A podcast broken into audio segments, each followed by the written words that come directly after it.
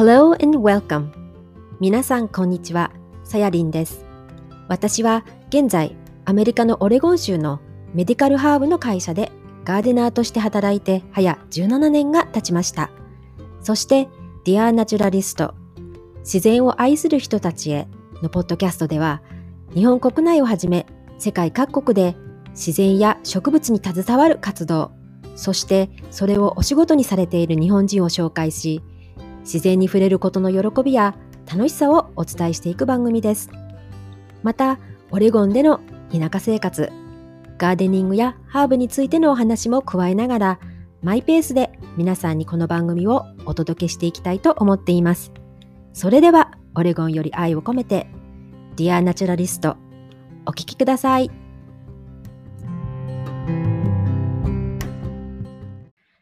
本日お越しいただいているのは、えー日本とイギリスでお庭作りを、えーされていらっしゃる、えーマキコデザインスタジオリミテッドの佐藤真紀子さんです。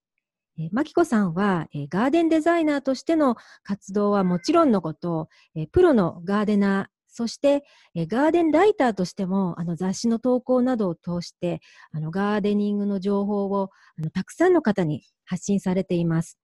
はい、ということで、はい、はじめまして、マキコさん。今日はよろしくお願いします。よろしくお願いいたします。はい。えっとね、マキコさんとは、あの、実はあの、前回インタビューをした私の友人でもある、あの、宮崎聡子さんからのご紹介で、今回、あの、マキコさんとつながることができました。本当に今日の、あの、お話楽しみにしてますので、よろしくお願いします。よろしくお願いします。はい。それでは、まずは、えー簡単なあの自己紹介から、あの、お願いしてもよろしいでしょうか？はい、承知しました。はい。もともと園芸にすごく興味があってというか、まあ、園芸というか、まあ、あの花と緑が好きで、まあ、イメージとしてはなんかこう野山を駆け回るのが好きだったみたいなところが、幼少時代のスタートなんですけど、うんあのまあえっと就職をするっていうあの世代になった時に園芸に携わるあの携わってらっしゃる方とか、まあ、家族の中にもいなくてでそこで仕事をこうすぐに入れるっていうこうイメージがつかなかったんですね。うん結局はあの今につながってるんですけれどもその人と接するのがあの、まあ、好きだったりはいはいや。っぱりなんだろう皆さんが楽しくなることに携わることが多分好きだったんだと思うんですね。ああ、なるほどね。はい、で、まあこれからもね、すごくあのいろいろお話を深くあの聞いていきたいんですけども、そのはい。まずね、イギリスと日本で活躍されているっていうところで、あのはい。まずはそのイギリスについてお聞きしたいんですが、もうとにかく、まあ私もね、実はあのイギリスに園芸留学っていうのをしていて、1年ぐらいあの住んでいて、で、はいも園芸通の方であれば、まあ誰でもが知っているっていう、まあ大きなあの歴史のあるあのフラワーショーっていうのもそちらで開催されてますよね。実はそのマキコさんは、そのね、あの栄誉のある、えーフラワーショーに実際に出展されて、あの栄誉あるの賞をいただいたりですとか、あのそちらの方であの15年近くもなんかこうプロジェクトに関わったりっていうあの素晴らしい活躍をされてるので、あの実際にねそのフラワーショーについてちょっとどんなショーなのかとかあの、はいお話を聞きたいんですけどね。まずじゃあ一つに、えっと、ハンプトンコートフラワーショーありますよね。はい、でそこではえ2012年に実際にマキコさんはあの自分のそのガーデンデザインの方を出展されて、はい。あの栄誉ある、えー、と準金賞っていうんですか？賞をいただいているっていうことなので、はい。あのその賞を取るまでのねいきさつとかその植栽デザインについて実際どんなそのタイトルであの出されたかっていうそのへ辺をお話しいただければなと思うんですけれども。はい、結局そのイギリスに行くことになったきっかけっていうのは、うん。まあ、あの最初のその就職はあの結局ホテルに勤めるわけなんですけど、うんえーどうしてもやっぱりその後、まあ、しばらく勤めた時に花と緑のことに携わりたい携わる仕事がやっぱりどうしてもしたいということでであのイギリスの声がすごく周りに突如こうふわふわっとふわふわってことないんですけど、うんイギリスにイギリスにっていうそういう縁があのに導かれてですね勉強を一からしようって決めてそのイギリスの方向へのその道がこう開かれていて留学したかったわけじゃなくてその花と緑の勉強がしたかったので日本でももちろん良かったんですけどはい。あのでイギリスの方がこう道が開かれていてイギリスに留学をするんですね。でやっぱりそのチェルシー・フラッシュっていうのは本当にあのイギリスの国民の中では、えーとまあ、イギリスも冬が長くてでチェルシー・フラーショーは春の訪れを知らせてくれるベルっていうイメあのなんでしょう存在が国民の中にあって、うんで国全体も盛り上がりますしそれはあの国民全体ですね。で、園芸業界の中でいくと、まあ、チェルシーフラワーショーっていうのは、えーまあ、これ世界の園芸業界でいくとあの技術とかあのそういった全てのあの最高峰のものが集まってくるあのフラワーショーという、そうですよね。はい、で結局学生の時に、まあ、ちょっとしたご縁があって、うんあので、まあ、日本から来られるデザイナーの方のあの、まあ、現地に私もいたので現地のこうお手伝いとかするようになるあじゃあ実際日本からもそういうなんか園芸家の方たちがはい出展されるっていうケースもあるんですね、そのチェルシー賞は。そうですね私がうん結局スタートは、えー、とまだその時はあの留学っていうかあの学生だったので。まあ、あの向こうに行ってチェルあのチェルシーフラッシュを見に行った時にあちょちょっといいから手伝ってくれないっていうのが あそうなん突然にそう言われた。そうそう。だから園芸の勉強してるんだ、ちょうどいいねって言って。ああ、で、そうすると、まあ、次の年ももちろんいますし、うん、まあ、あのそういう人は会うようになって、で、結局それが、まあ、勉強終わったりとか、いろんな、まあ、数年ちょっとするわけですよね。うん、あ、その時にはまだ学生さんだったっていうことですか？一番最初はそうですね。あうのんまあ、会社辞めてこうイギリスに来てすぐに私もあの園芸の勉強がスタートできたのではい。結構、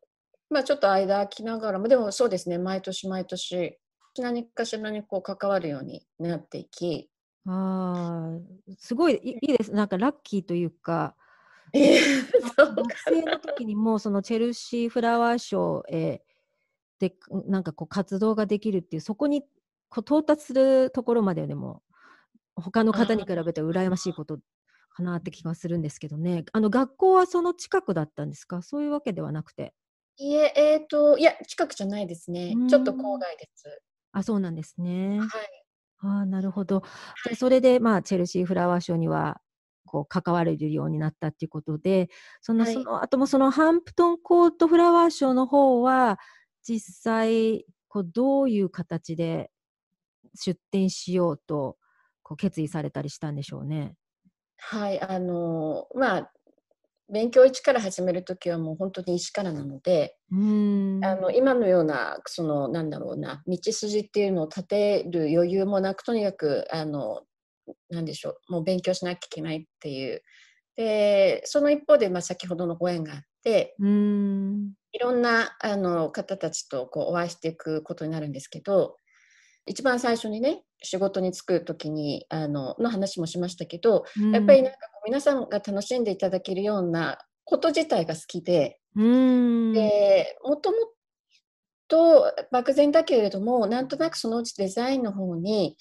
落ち着くかなっていう思いを残したままどちらかというと園芸色の強い勉強の方をあとまあ行動をずっとしていくことが、まあ、フラワーショーとかの現場に携わるっていう一つあって。あのでまあ、そうこうしてるうちにやっぱりあのまたいろんなご縁とかいろんなこう機会とか考えさせられた点とかがこうあってでまあ2010年11年にちょうどあの日本の方でフラワーショーのやっぱり海外の方の現地の受け入れをするわけなんですけど。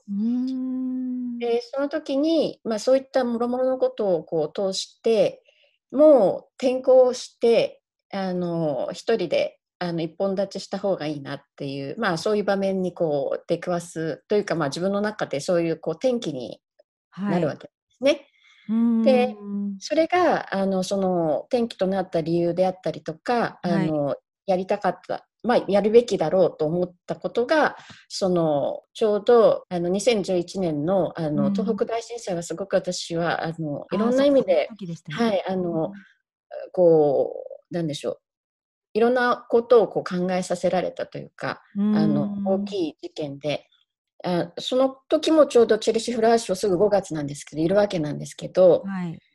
まあ、それらのことを通してあの絶対に私はこう、まあ、ちょっと個人の思いも強かったのかもしれないですけども、やっぱりその皆さんにあのきちんとあの日本の復興について日本人がかがあのこう頑張ってきているその、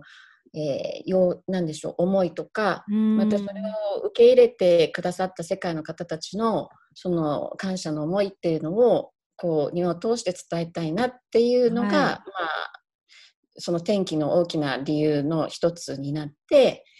えーと、2012年に初めて、えー、デザインをして出展をしてでそこからあの今の一人立ちっていうのがスタートする経緯になるんです。そこまでのなんかこう勇気とかエネルギーっていうのはすごいなと思うんですけどあの実際になんかあの書かれていた記事にも本当にこの時にはその自分で投資してあとは自分の情熱とっていうお金と情熱と、はい、あの挑んだっていうような形で書いてあるんですけど、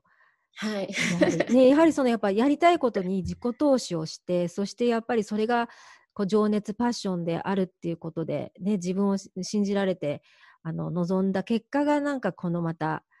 今の真紀子さんになってると思うんですけどこのじゃあ植栽デザインっていうのはどんな感じなんですかね？ちょっとお写真も見せ見てもらってすごくこうあのちょっと個性的な感じはしたんですけど。はい。はい。いやなんかね今思うと本当になんかあのすごい可愛かったなって思うんですけどね。はい。あの名前なんかタイトルは確かこれ「日本の復興希望の庭」っていうところですよね。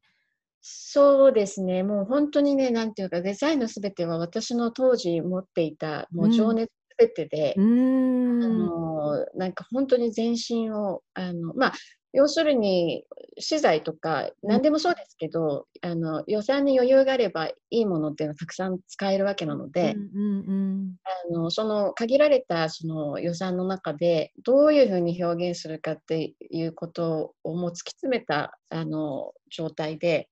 結局ねあのちょっと話が戻りますけど、はい、2011年の5月にはチェルシー・フラーションのあの現場に立ってるわけなんですね。あそうなんですね。はい、はい。でえっとまあ、当時はその、えっと、日本の方のあの出店の庭のあの、まあ、現地のコーディネーターをやっていて。うん。いろんなその取材とかえっと、2012年の出店の前にもあの現地で結構あの買い付けとかいろんなその資材とかそういうもので動いてたので、あのそういったその運営面っていうのはもうほぼほぼなんとなく頭に入ってたっていうのはあるんですけど、はい、2011年のそのいろんな皆さんが本当に日本の皆さんがいろんな抱えたあのものを私は東北にはいなかったけれども当時その3月日に、まあ、はい、それいろんな思いを抱えたままイギリスに飛んで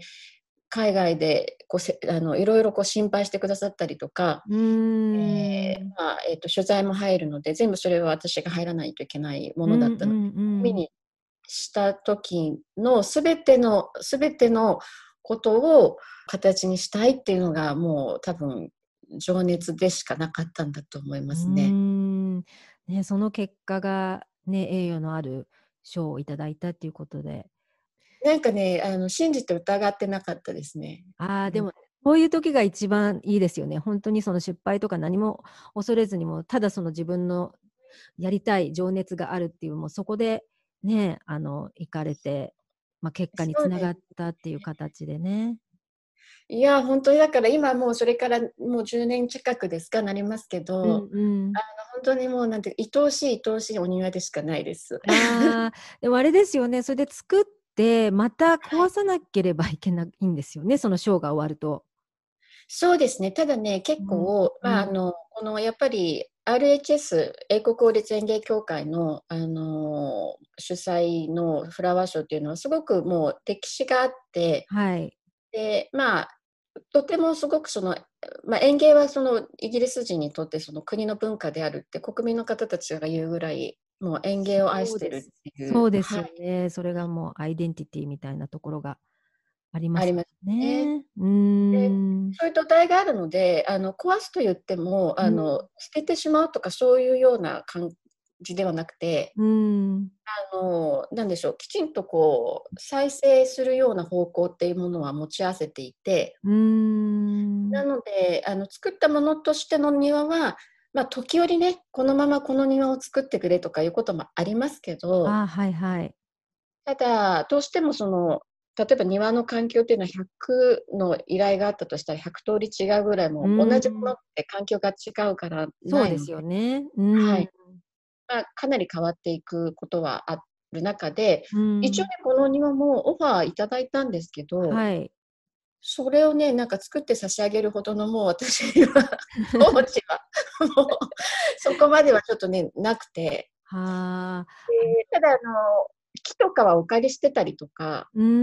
の使った宿根草とかそういう低木あのシュラブ系も、うん。あのほとんどその、えっと、ナーサリーの方に戻して。はい。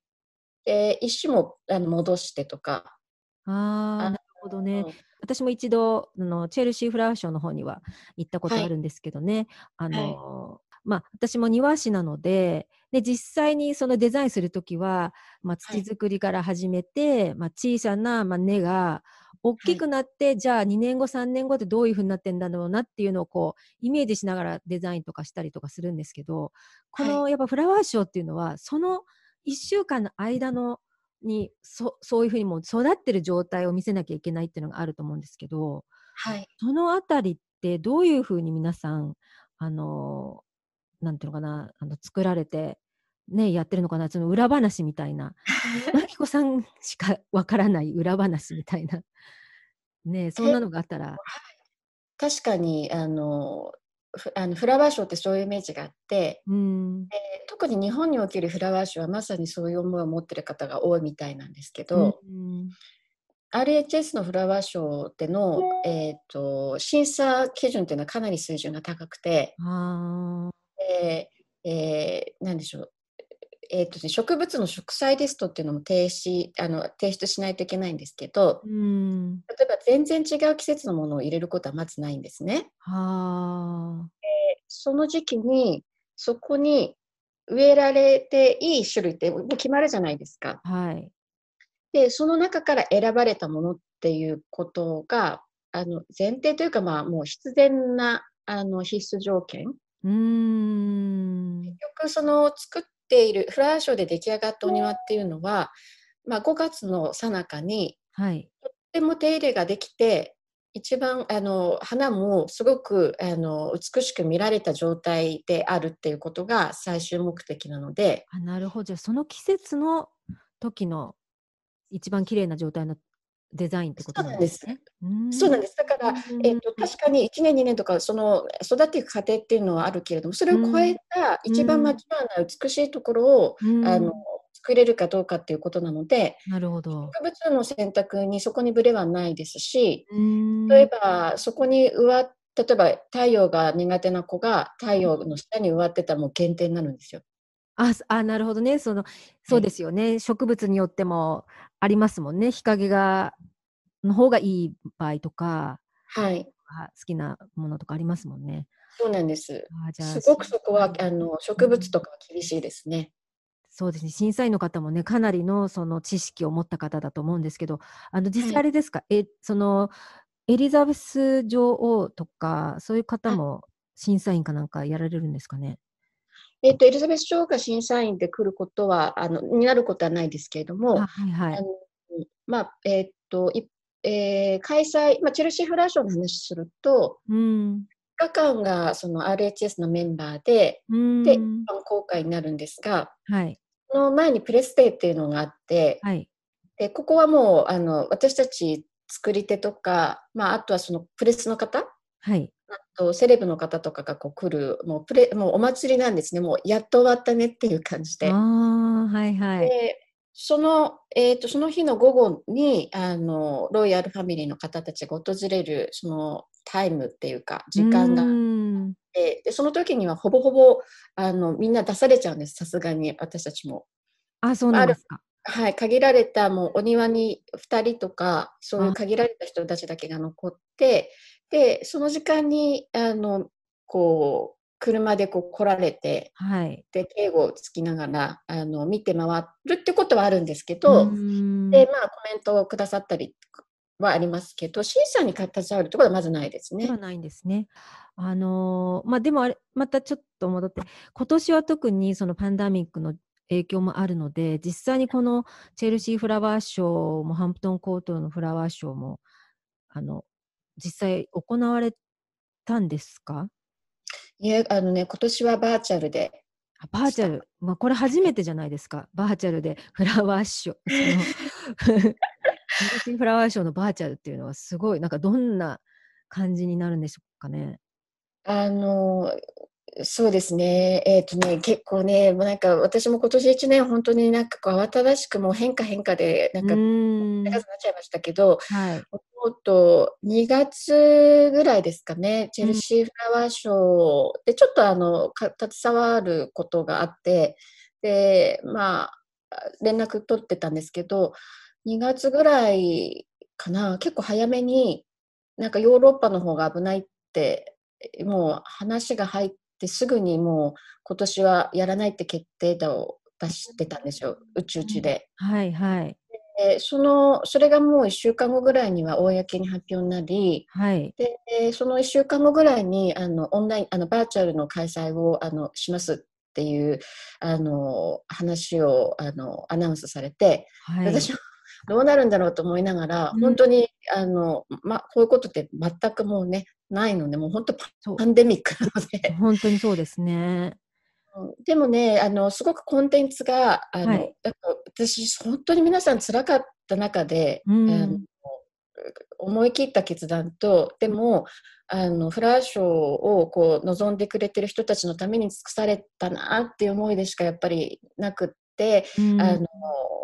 ずっとこうバーチャルをって見てたんですけどはい。あの逆に、えー、と何でしょう一人一人一つ一つのコンテンツが身近に感じられるような内容になっていてはい。あの距離感がすごくあの近い園芸のその何でしょう発信をしてくれたような感じでとても楽しかったですね。あそう2021年、うんうんあのなんか未来をこうちょっとこう想像したくなるような、はい。あの内容にすごい仕上げられて、すごいやっぱりこうイギリスの方の集中力の凄さにはちょっと関心をしながら楽しんで、そうですハンプトンコートもはいあの本当はねあのえーっとチェルシーフラッシュやらないって言った時点ではハンプトンコートはただあの日にちを9月にの伸ばすっていうだけで話してたんですけど結局感染が収まらないんではい。7月にあの最終的に今年はやらないってやっぱりバーチャルでっていう決断になってますねあ。そうなんですね。はいでね、あのここでそのレクチャーされる方とかも本当名の知れたいわゆる、まあ、セレブみたいなもうトップの顔ぶれの演芸家の方たちはいによる、まあ、レクチャーみたいな感じなんですけどやはりあれですよね私もイギリスにいた時に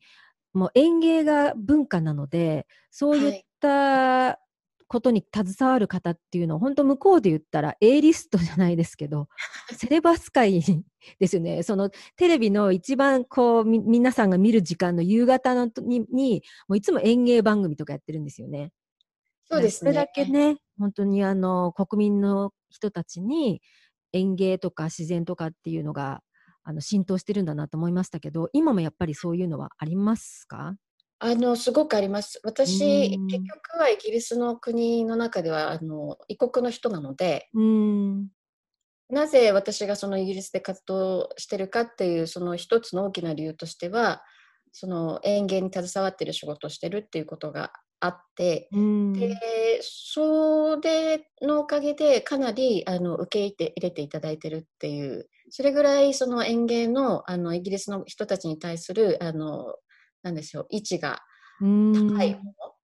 なんだなって、こう皆さんが園芸のことをすごい愛してるんだなっていうことは、あの、いろんなことで感じることはありますよね。そうですよね。うん、本当に皆さん、インなんてイギリスのイングリッシュガーデンっていうのは、あの、すごくこう深みがあるなと思うんですよね。そのお庭にしても全部。はい。ねえ。ねねそういうことで、まあ、イギリスの方でも、あの、マキコさんは活躍されて、で、まあ、日本でも、あの、そういったデザインとかされているってことで、ね、あの、2つ、基本的に会社をもはい。持たれてるってことなんですけど、あの、はい。次にその実際に、そのイギリスと日本での、その、あの、昨今の園芸活動みたいなのを教えていただきたいんですけど、じゃあまずあの、イギリスでは、どんな活動をされているんでしょう。まあ、今年はね、パンダミックでちょっと、あの、例外なんですけど、普段はい。は1年のうちのどれぐらいをイギリスで過ごされてるんですか？えっと、ここのところは、そうですね、えっとね、半分弱がイギリスで、半ん。分強が日本っていう感じでしたね。なるほどね。ね、なんはい。かほら、やっぱりあの、海外で働くっていうのって、割とあの、敷居が高いっていうかね、あの、はい。実際そのワークパーミットの問題だったとかとかはい。あると思うんですけど、その辺はマキコさんは苦労されました？それとも、こう、その人づてでこう、トントントンと、あの、イギリスでのその仕事もこう、できたっていうか。うん。いや、トントントンといったことはないと そうでで、もう海。外にいらっしゃる方はもう皆さんもう100通りや100あったら100通りのストーリーがあると言われてうるぐらいで、いろいろあうん。りますけど、はい。あの、私も例に漏れなくそんなに簡単ではなかったと思いますけど、あそうですよね。の、そうですね、でも、なんかやすごい気合は入ってたと思いますうね。でもなんかね、そういったその自分の気合とあとやっぱご縁っていうかですね。ね、そういうのが全て重なって、はい。機会が、ま、いただけたっていうことでね、すごはいい。素晴らしい。半分いそのイギリスで行って、で、実際にはショーでお手伝いしたりとか。はい。ね、あの、あと個人宅のお庭もなんかデザインとかされるんですか？イギリスでも。そうですね。あの、ご依頼いただければ、うえっ。と、まあ、その、ええっとですね、そのサイクルになってるのは、ちょうど日本とあの、イギリスの気候の問題で、う多少ず。らしてこう動いていくと、どっちも動くかなっていうのがベースにあるんですね。はい。で、イギリスの方は、まあ、ありがたいことに、そのフラワーショーのご縁とかでいただいてたので、結構夏は、あの、あとその、ずっと私も現場にずっと入りたいっていう思いから、まあ、あの、グレートディクスターっていうお庭でずっとガーデあ、ナーもやっはい。てくるんですけど、うーあん。の、それをやってるとね、夏終わっちゃうんですよ。はい、そうです。忙しい時期ですよね。で、やっぱり、あの、それじゃ、せあのね、あの、あまりにもそのイギリスの方がなならないので、うーん。立ち行きがいかないので、うあの、仕ーん。事をね、ちゃんと充実させなきゃいけないって部分で、うーん。えっと、まあ、どうしても2つ動かしてるのになかなかそうそう簡単にポンポン動くことではないんですけど、うん。ご依頼があるベースで、ええ、個人邸はつくイギリスでも作ってます。今もちょっと動いてる部分があったりはしてあ、て。なるほどね。やっぱここははい。またオンライン、このインターネットっていうのが、あ、盛んになったので、それ。も日本からできるってところではね。そうですね、ほんとにね、なんか不思議な世界になりましたけど。ね、そうではい。すよね。そっか。じゃあ、あの、イギリスの方ではそういう活動をされて、あ、あと一つお聞きしたかったんですけど、そのガーデンはい。デザインを実際にさはい。れる時って、やっぱあの、CAD とかなんかそういった、ね、今の世の中はい。使われているんですか？それともなんか手書きでデザインされたりとかしてますか？えっとね、実はあの、CAD とかそういった機械類は、私結構とあの、苦手な方じゃなくて、うー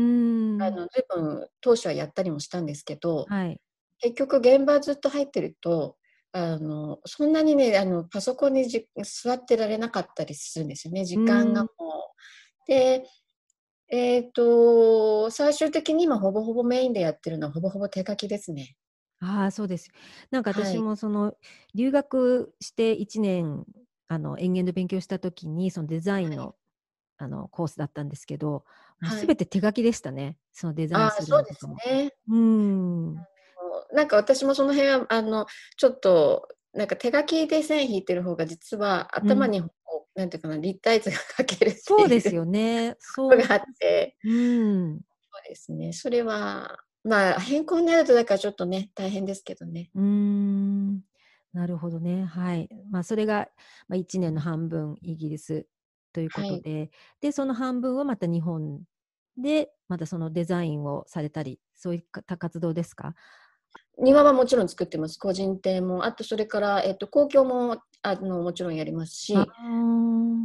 ただ、もうちょっと日本の方が、なんでしょう、園芸の土台っていうのが、そのイギリスの方たちとの、その、違いがあるので、うーん。お付き合いがちょっと企業寄りに最近なってるかなっていうのは、なんか見受けてますけあ、ど。なるほどね。そっか。であの、はい。ちなみに、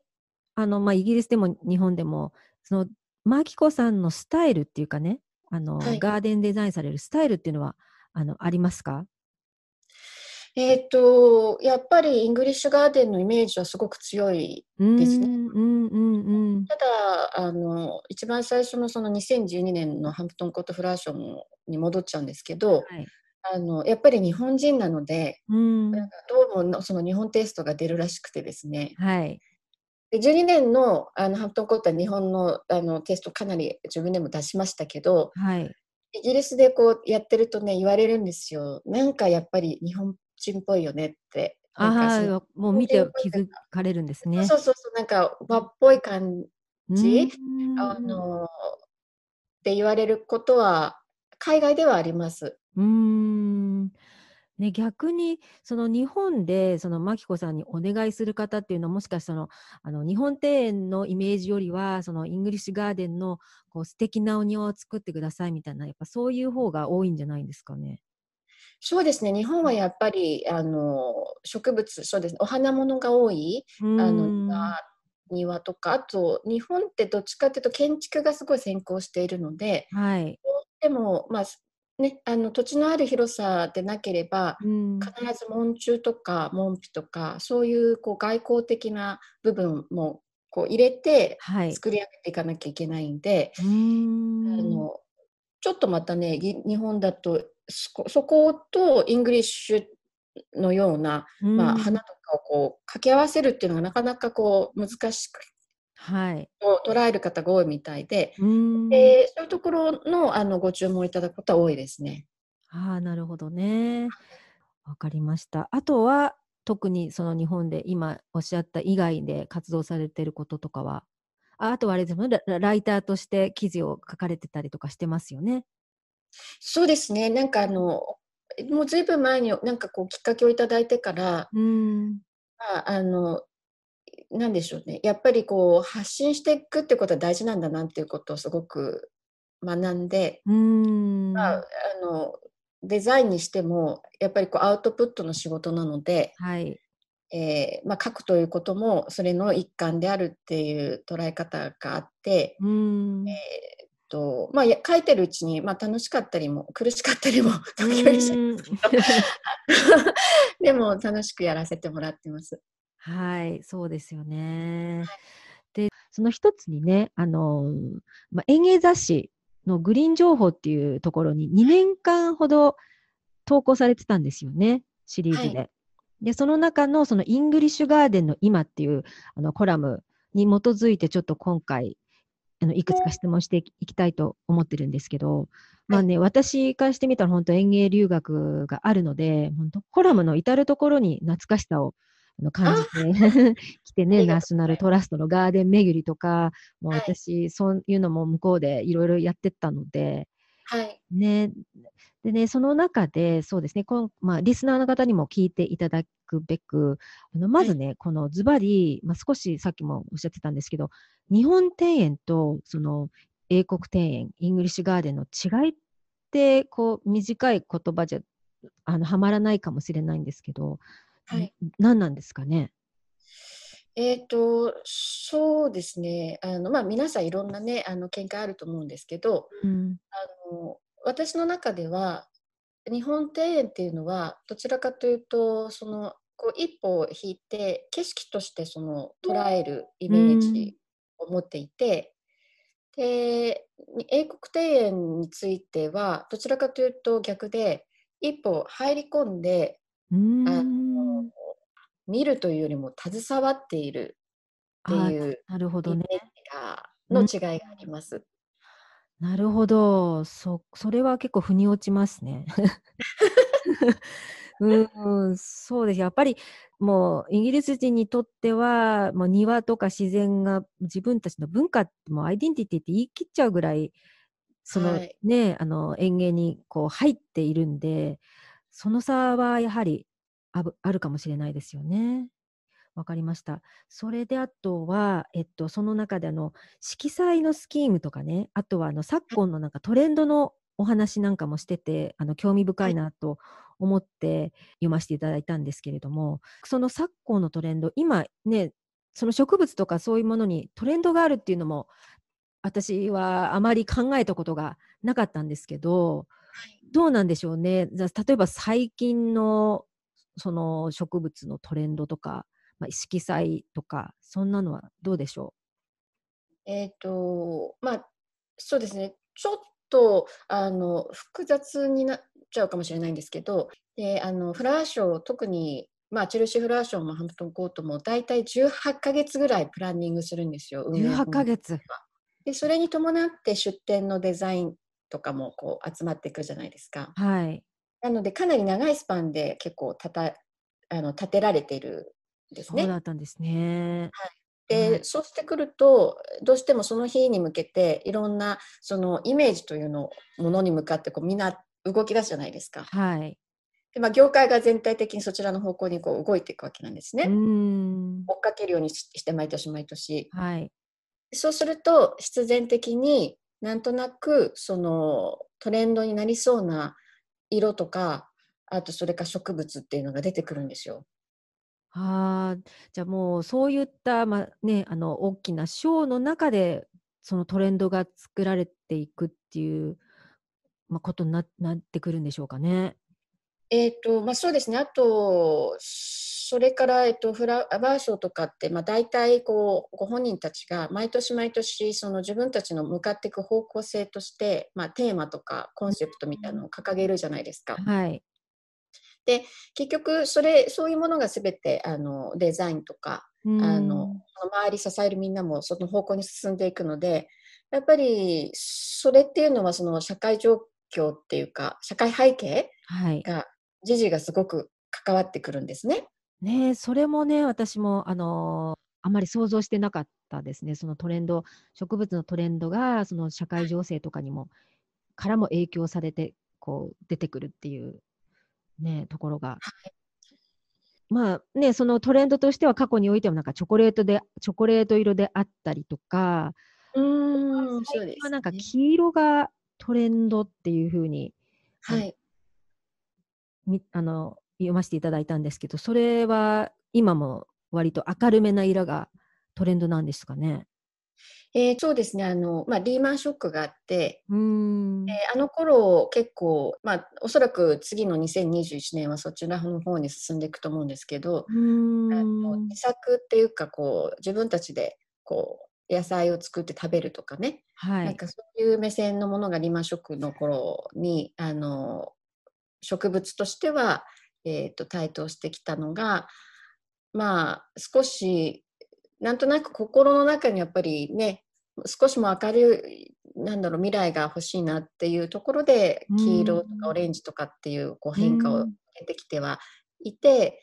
でそれが結構やっぱりこう黄色とかオレンジってビタミンカラーともね言われますけれども、はい、はい、元気になる色っていうのがここ数年ちょっとある中でまあイギリスにおいてはブレキシットもあるので、まあ、ちょっと先行き不安なところもあって、実は野菜内なんかも結構台頭してきていて、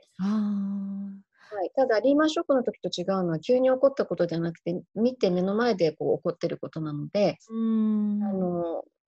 野菜があるということだけにとどまらずにちょっとおしゃれな野菜とかもこう出てきていた矢先のパンデミックだったのでなるほどね。来年どうなるかなっていう感じですけどね。そうですね。皆さん確かにこの状況で、その野菜作りとかね、あのだいぶ、あの始められた方も多いかなと思うんですけど、ね、やはりその目で見て楽しんで、なんかちょっと面白い形の野菜をねね、あの、はい食べれたり、目で見たりっていう、そのこう総合でね、デザインされるのも面白いかもしれないですよね。ね、結構いろいろありますよね。面白いこう使い方ができるもので食べられるものとかも。そうですよね。はいそっか、やっぱりそういったカラーも、その明るい未来を想像されさせたりとかね、そういったことをこうメッセージするような色が流行ってるっていうことなんですね。流行ってきてましたね。ちょっと来年はね、なんか多分続くかなと思ってるんですけど、この、ん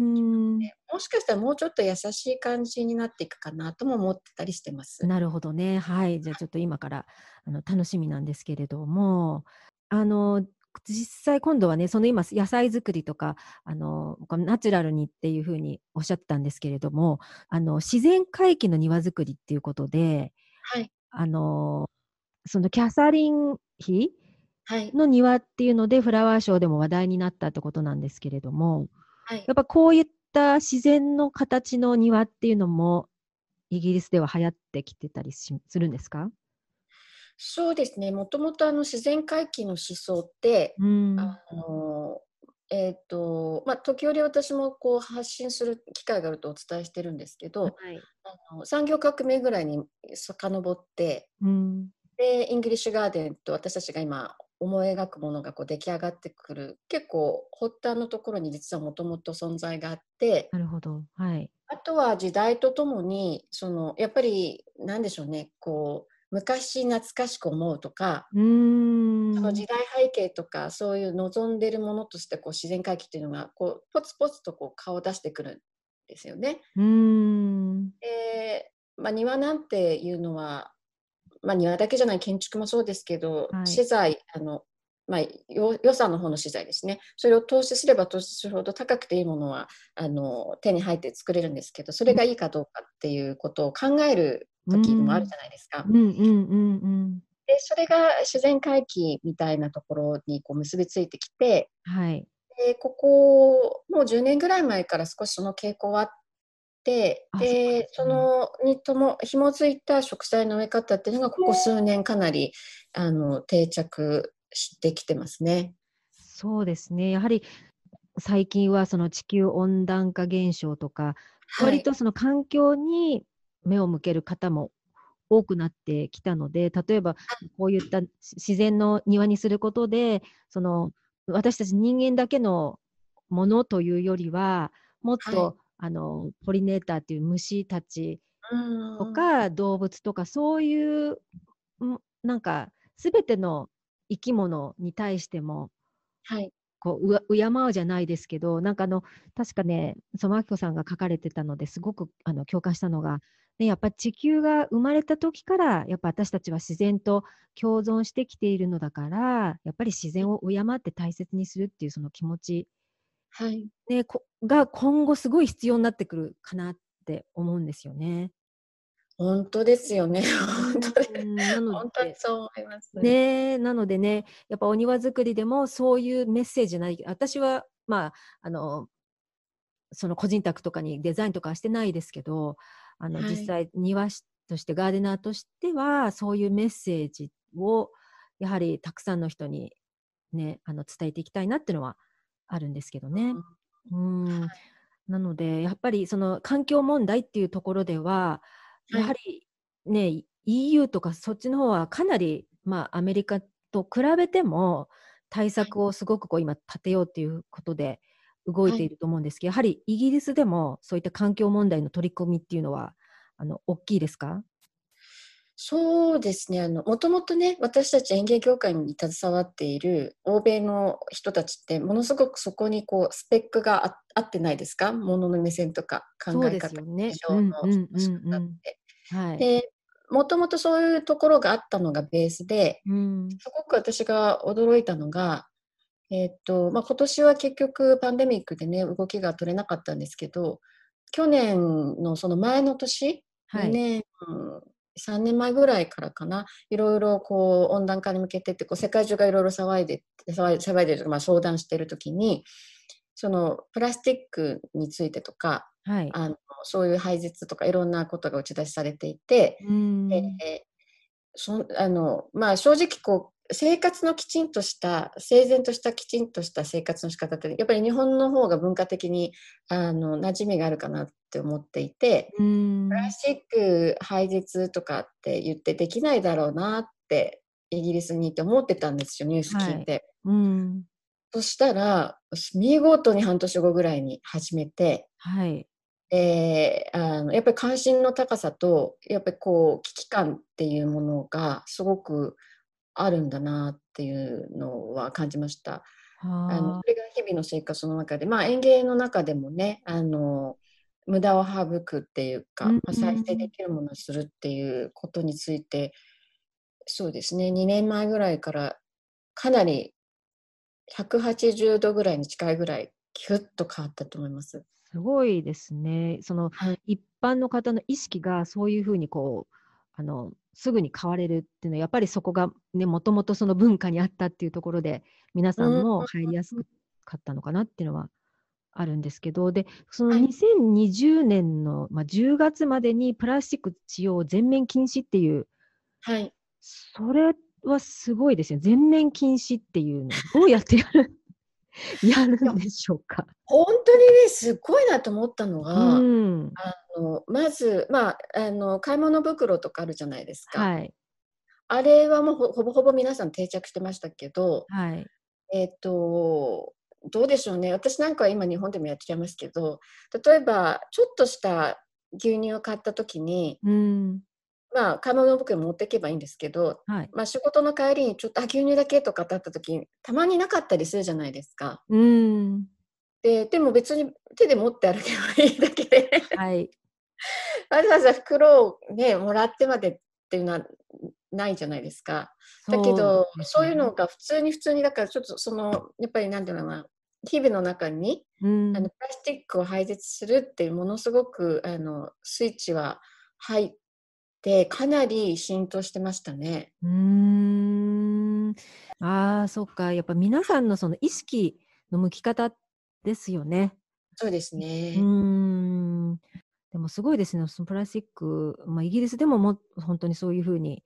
皆さんが意識を高くされてるってことで、それはやはりその一部の方っていうよりは、やっぱりその国民全体がもうそういう雰囲気になってるってことですよね。えーとまあ、私がたあの見る限り、えー、園芸業界の中では日あの比較的早いうちからそういう考え方はあったんですけどそうですねそういう方たちはね、やっぱり意識が高い方多いからきっと。そうですねやっぱり環境の中で自然の中で仕事してると見えますものね環境がどう変化してってるかって、そうい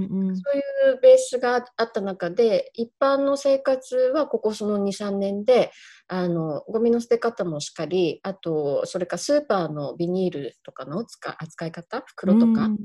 ああいうものももう本当に変わりました。ね本当にそれは良い方向に向いてるっていうことではい、これからも世界がそういう方向に早くでもね、向いていってもらったらいいなと願うばかりなんですけれども、ね、まあ、こういう環境問題の話をすると本当にずっともう終わりがなくなってしまうので はい、この この辺りにあのさせていただいて、で、まあね、あの、終わりも近くなってきたので、あの、ぜひその、まきこさんに、あの、今後の、その、イギリスと日本の、その、ガーデニングの未来像とか、あとは、その、まきこさんも先ほどちょっとおっしゃってたんですけど、その、今後の展望、自分の展望、どういうふうな、あの、方向で考えていらっしゃるのかっていうのをお聞きしたいんですけれども。そうですね。えー、っと、まあ、イギリスっていう国は、本当に、その、園芸については何でしょう変わらないもの、うん、あのこう伝統としてこの変わらないものとあとその変わるべきものをとにかくうまく取り入れてあのこう追求できる人たちがすごく多くて、はい。えー、見習うところがたくさんあるなってあの思っているんですけど、うん、その目線っていうのがやはりその一般の一般のって言って変ですけど愛好家の方たちのうん、あの絵もちゃんとの目線と合っていたりとか、はい。あのまあ、今後、あのおそらく今回、そのパンデミックもあの合わせて、おそらくその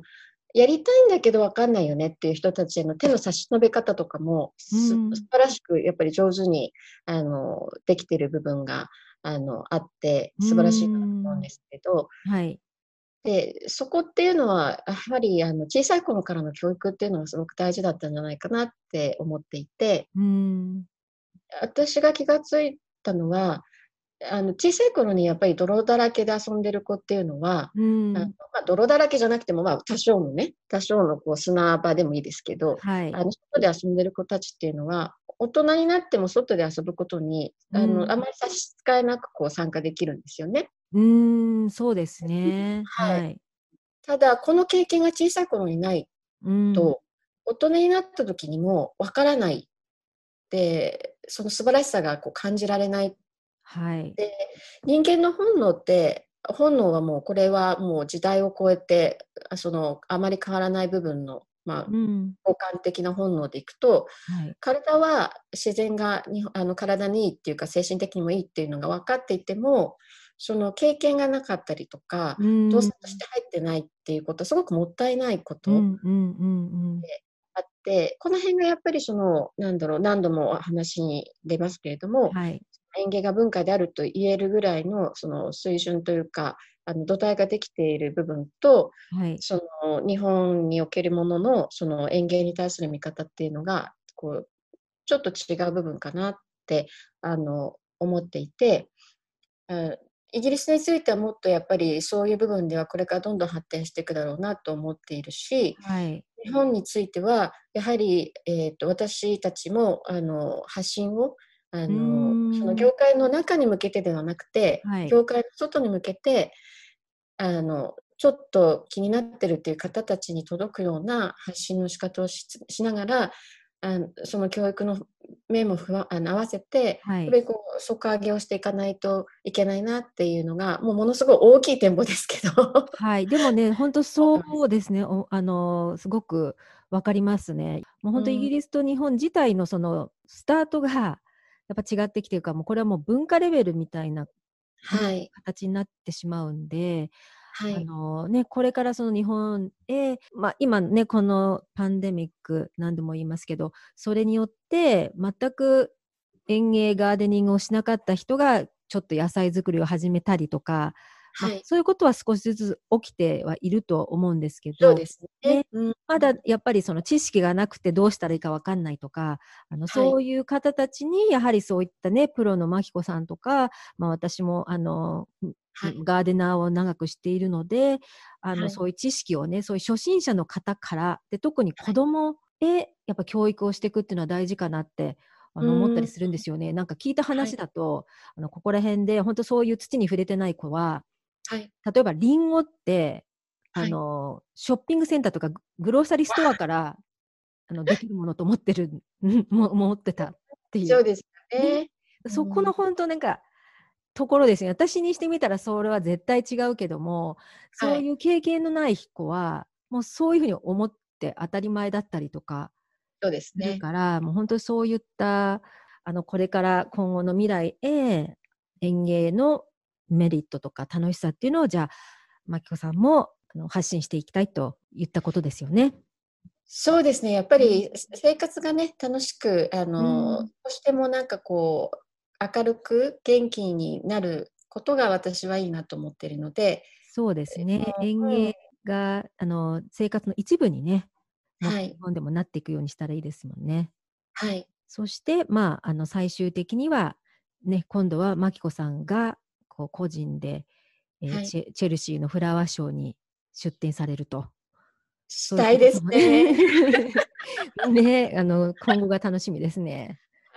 はい、はい。本当に応援していますので。ありがとうございます。はい。ということで、あのね、以上になってくるんですが、ここでね、最後に、あの、今、マキコさんが日本にいらっしゃるということで、あの、これからこの12月の11日の日に、えーはいクリスマスツリーの、あ、違う、クリスマスリースですね。はい。すいませんクリスマスリースのワークショップというのを、えーはい東京の帝国ホテルではい。開催されるということなので、ちょっとそはいのお話も、あの聞かせていただければと思うんですが。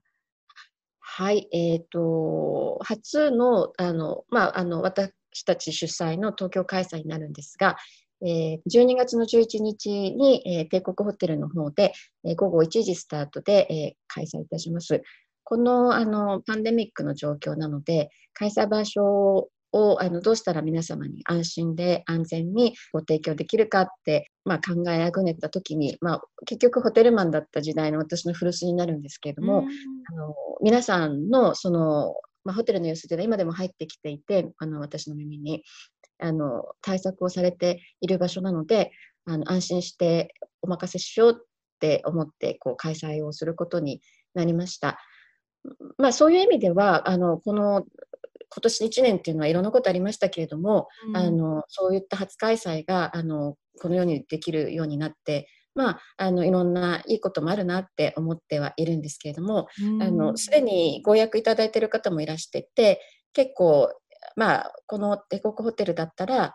まあ、安心よねってあの言ってくださったりするお声も聞いて、まあ、もう今日ねいろいろお話しさせていただきましたけども、はい。私の中のすべてのこうそこに何でしょういろんなものが詰まったこうワークショップになるとうん。いいなと日々今まだ頭を悩ませながらあのいろいろ最終的に詰めていこうかなと思っています。なるほどね。そうですね。はい実際日本人はね、あまりまだそのクリスマスリースを作るっていうのにこう馴染みがないと思うんですけど、実際ね、本当に自分で作れたら本当素敵な、んあの、デコレーションになって、あの、またその作り方も学べるっていうところでもう2時間、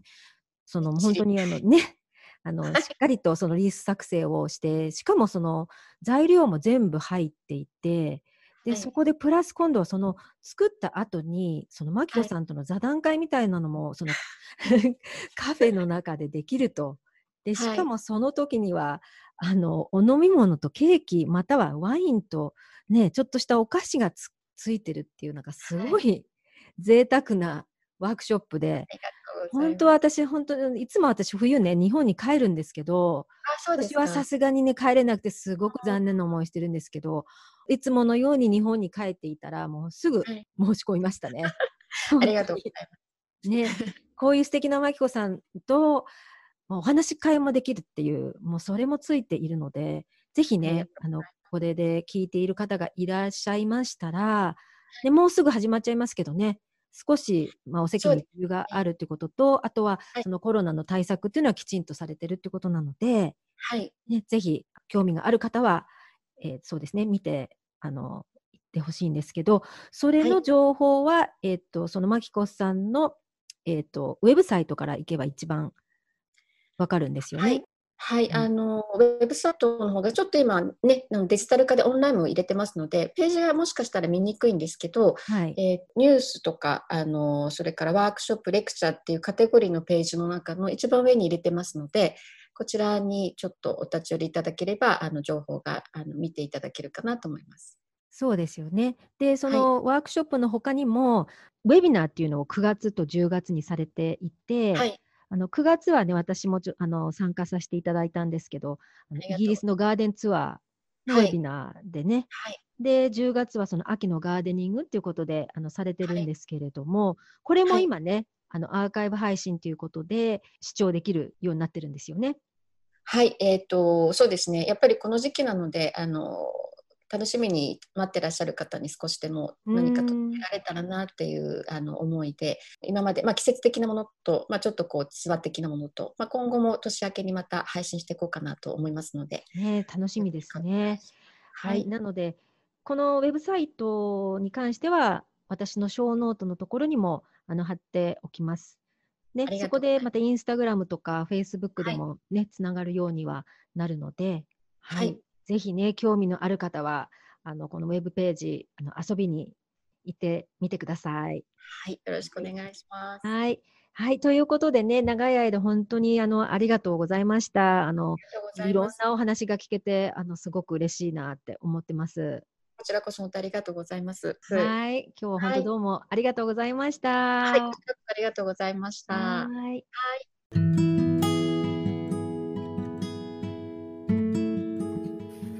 本日のエピソードいかがでしたか？私がね初めて園芸の第一歩を踏み出したところがあのイギリスだったこともあって今回のあのマキコさんとのインタビューは自分のあの園芸に対する思いの原点にあの戻らされたような衝撃を受けました。あの思えばね私がかれこれ20年前に園芸に携わる仕事がしたいとあの希望を抱えて日本を立った時の夢っていうのがまさに今あのマキコさんが歩まれている道そのものっていうのを思い描いていました。であの20年経って、まあ、違う道にはなったもののあのこうして今も植物に深く携われているっていう自分に、えー、拍手を送ろうと思います。そしてこれからも私たち人間がその自然を敬って自然と共存して生きていける世界を、まあ、作れるようなメッセージを、まあ、このポッドキャストでもあの発信していきたいと思います。ですのであのこの番組にね少しでもあの共感していただけたならあのレビューを書いていただくとかまたはあの星印をつけていただけると嬉しいです。はい、それでは皆さん Until the next time さやりんでした。